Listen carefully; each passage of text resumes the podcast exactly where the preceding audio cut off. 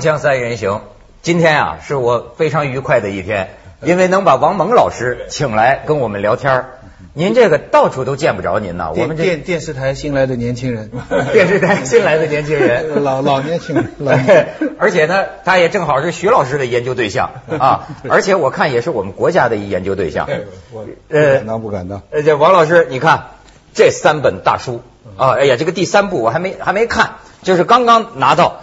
这第一部是《半生多事》，第二部是《大快文章》，第三部的名字您给解释一下。呃九命七阳它是这个这个是一个世界性的说法啊呃，包括中国的汉族、新疆的少数民族、呃，印度、俄罗斯、美国都有这个说法。有的说猫有九条命，对，有的说狗有九条命。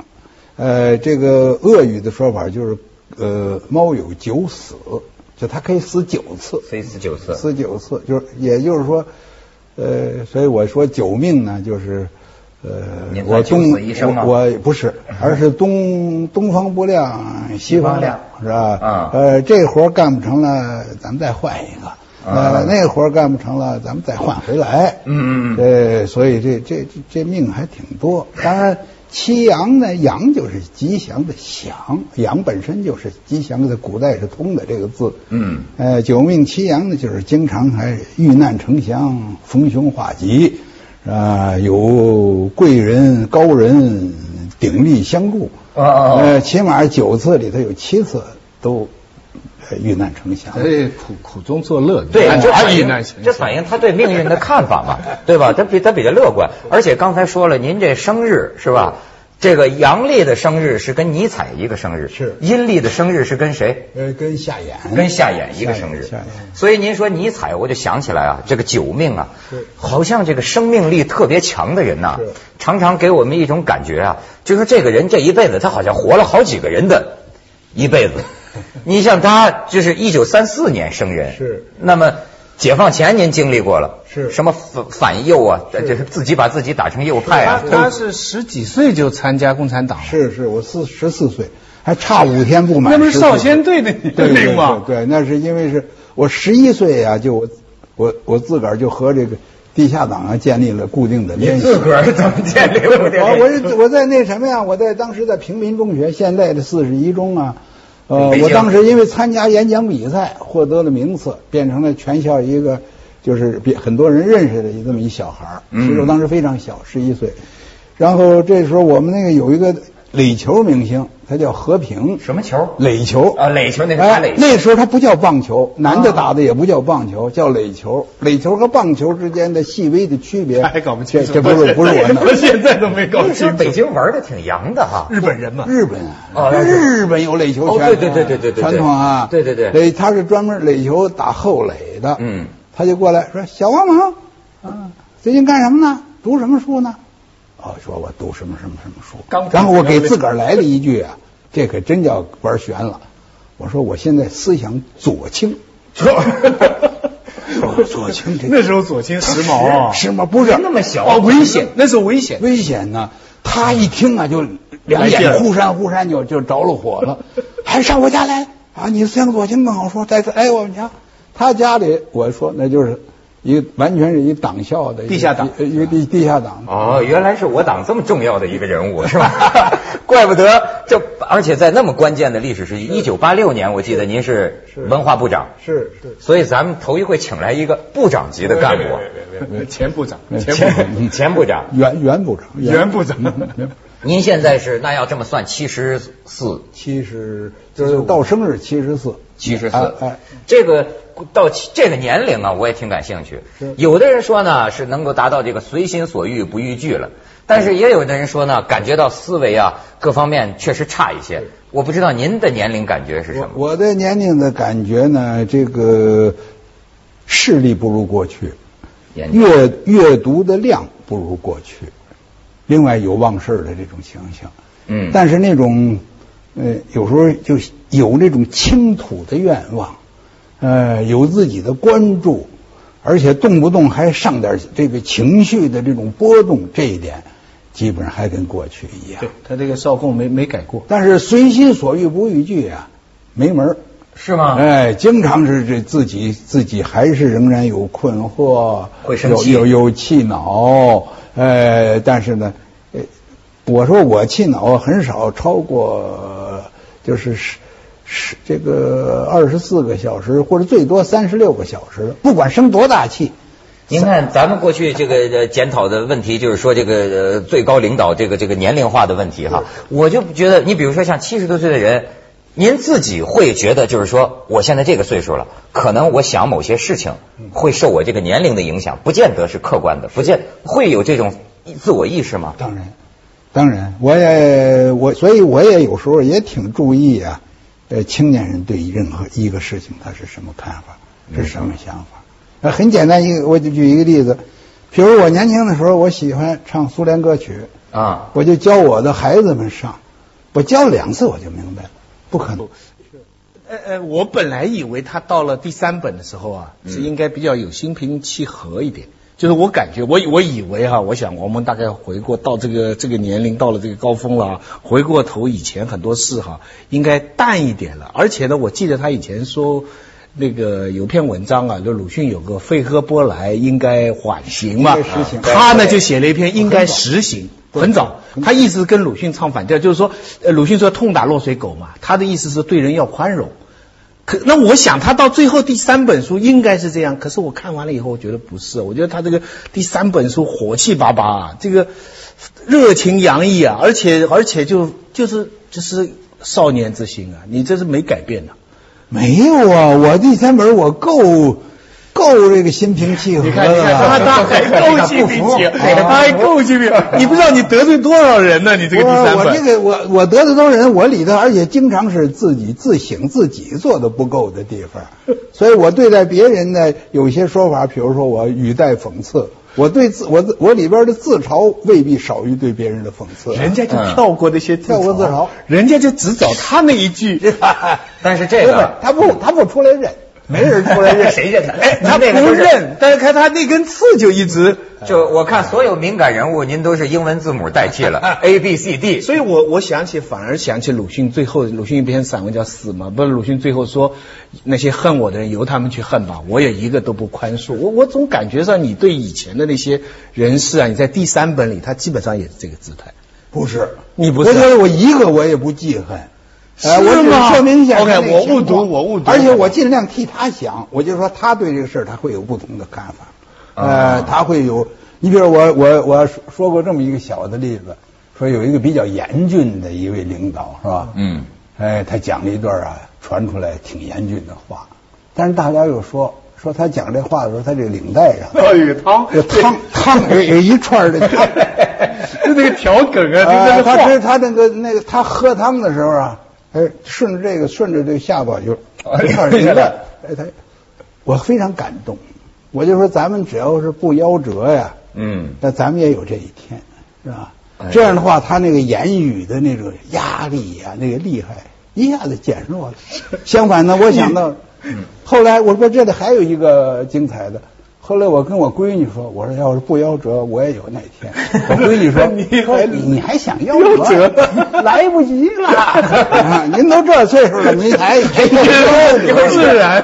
您还您您觉着自个儿是？二十郎当岁啊！这说明这说明他潜意识里还是没把自个儿当老人呢 啊！不不，问题就在你刚才这个举的例子，你觉得对这个汤带领带上的人，这个领导，你很宽容理解，是是。可那领导或这领导的儿子女儿看到这一段，他会很生气。那我是没办法，没办法了，那没办法，这这对不起，有的。但是我没有坏意，而且我现在我可以在这儿说，我现在已经有。喝汤往下掉的这种情况，是不是？当然，这咱们在在在咱们不表演，说那表演不好看，不雅。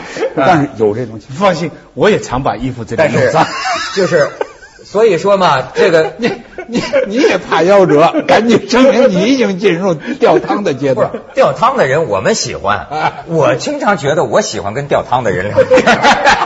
他他吊汤的人，他饱经沧桑，见过饱经沧桑的，你见过他这么饱经沧桑，什么都经历过，是而且从底层到高层，所以现在他都成文本了嘛，管他这个叫叫一个一个个人的国家日记，对就这么说。所以徐老师，我跟你啊，也也也给咱们有些年轻的观众哈可以看一段短片，咱们来这个简单回顾一下王老师这一生，咱们来看一下。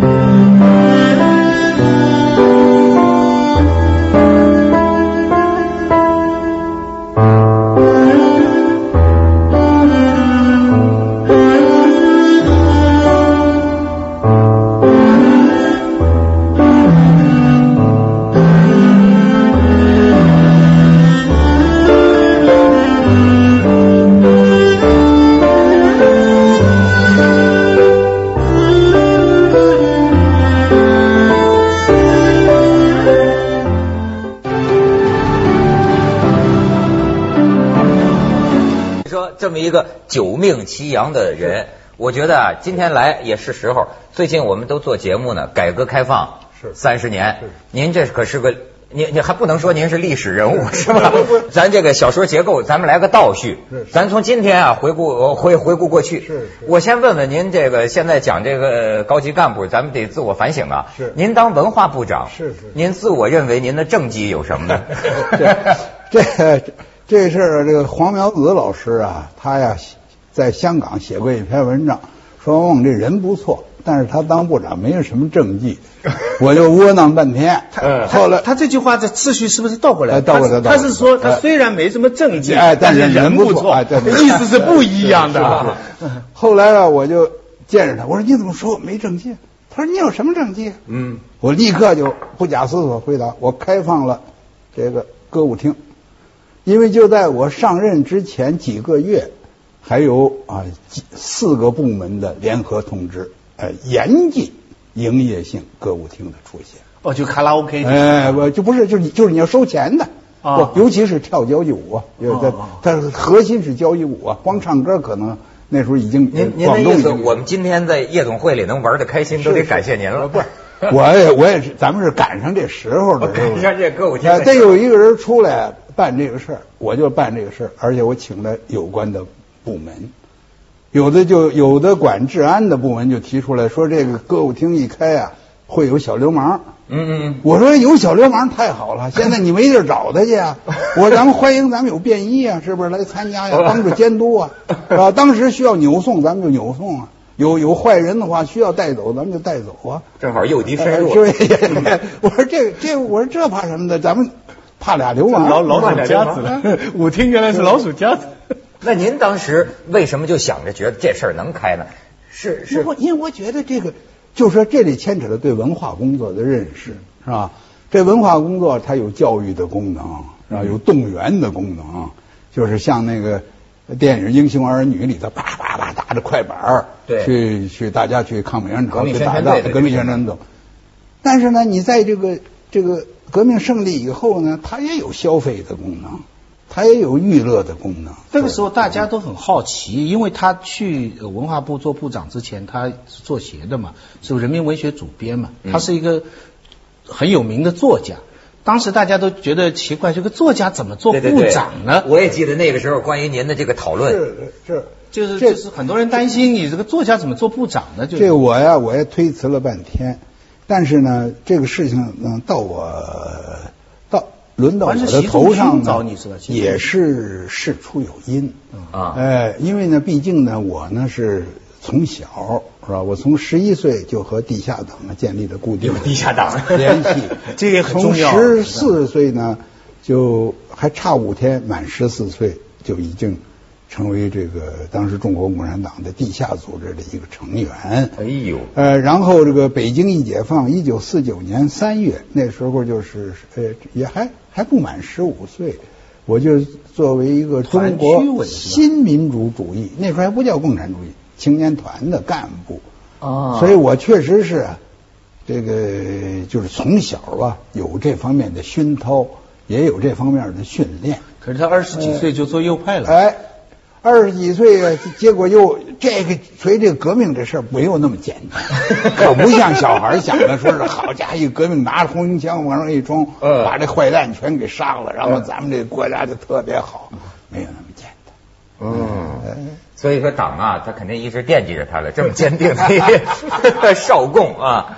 但是当文化部长的时候，您您身为作家，是。您觉得有什么新鲜的吗？是。到了一个这个这个政府的这么一个地方，当然，哎，但是我我必须说实话实说，我有许多呀，我所呀呃不习惯的东西，就是要开那么多的会，啊。呃，从早到晚的开会，嗯。是吧？有时候国务院开会一连能开三天、嗯。四天、嗯。五天，那开着我这他有点，这这有点有点坐不住，嗯。但是特别不习惯的没有，比管做鞋好。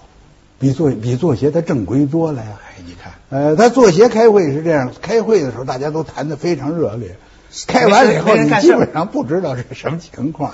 这个文化部，你你你你真是，后来我就我也警惕，就是说话不要随便说话，因为你说了以后，就有人记下了，就有人在那儿去执行，然后回过头来要求你进一步的、呃、落实。所以他倒是倒是真正不能随便放盘哎，不能随便。所以你像刚才说那个，哎，他就行了，歌舞厅就这么开放了。啊，呃，再再比如说是吧，这个呃，邀请帕瓦罗蒂是吧？哦对我见了你们那合影哎，来来演出。嗯那帕瓦罗蒂演出啊，这个协议是我就呃这个上任以前就已经定下来的，但是呢，我呢非常重视这件事，我把它搞得这个规模也比较大，最后是在人民大会堂，嗯哎、唱的他的这个音乐会。你说那个时候像邀请这个帕瓦罗蒂啊、多明戈来演出，算不算是就是中国文化方面走向开放的这么一个标志？当然了，当然请他们当时，因为那个时候我还小啊，那时候还有请他们很还有一件有争议的，就是邓丽君。对。邓丽君没不能够来对。是吧？邓丽君呐、这个是啊是媒体哄起来的，媒体就说没说没说过要他来，从来没说过要来，从来没有任何，也不是说我就是说不不不管是演出公司或者是剧院，呃，或者是官文化部门，没有任何人跟他见过面。嗯。呃，通过电话呢，只是说就是客气两句，呃，就是咱们有一位记者把他弄，而且当时呢上边呢就是看法特别不一样，嗯也一个这个人批说啊，说是他来演没有什么好处，另外一位领导说说他来演，我原来认为没有什么好处，现在认为啊还可以。啊，又一个领导批，关于邓丽君演出问题，除文化部外，其他部门不要插手。那就我又有一个比较伟大的城市，那个城市的领导，城市的文教书记来找我，你们是不是不敢请邓丽君呐？我请嘛。啊，这这个这个这个，我们国家这个领导干部里热热情冲动，而且敢于承担的人，讽刺说人家伟大的城市呃，多多多多得很。哎呦，呃，后来呢，哎，我就说这事儿，我说说明我从小还是受过训练。我说这我说我怎么办呀？都是领导啊，啊，是吧？都是 都都对都是上级啊、对呀啊，你们之间意见不完全一样，我怎么办呢？对呀我我敢得罪谁呀、我敢我敢不执行谁的呀？是不是？对那您怎么办我我怎么办呢？我说把这个所有有关邓丽君的原始材料全交给领导调出来，从头咱们从头看。嗯，然后从头看，证明他没没有没有人演出，没有这个他自己本人没有提出。哦，人没要来，哎，哎人家没有来，已经在商量怎么招待。啊，第二第二，没有哪个剧团请他啊没有哪个剧场请他，嗯没有哪个经纪人，当时还不叫经纪人，叫噱头，啊是吧啊？没有哪个噱头请他，也没有哪个演出公司请他。这个事本来就不是文化部的事儿，你文化部的整天研究人家邓丽君来不来，他要来了你再说呀。这这整了半天单相思啊，没有了不是，另外他要来了，你文化部可以讨论，说你对看他要来，嗯咱们是不是是是不是缓一缓？嗯嗯哎，还是咱们热烈热烈招待啊？嗯呃还是在在你你这第一手，你不说我们一直以为这这是内幕邓丽君没来成，是啊这这这太是是，我说根本就不存在这个问题啊。这就说明是作家到了文化部，他这整个虚构的进行了讨论。咱们记一下广告，锵锵三人行，广告之后见。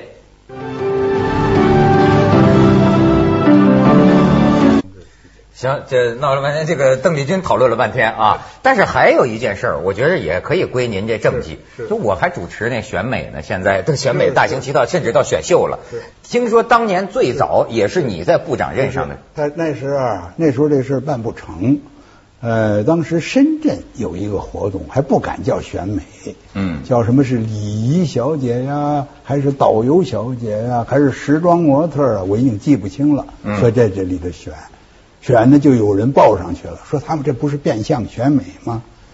于是呢，就有好几位啊，我们的非常著名的妇女的革命家啊，也都担任着相当的领导职务的，他们都批下来，就是不能搞这个东西，说这个是资产阶级的呀，啊，是拿啊女人当玩物啊啊，哎，所以我要赶紧贯彻，呃，赶紧就通知深圳，呃，不准不准这么搞。所以这也是一个很有趣儿的事儿。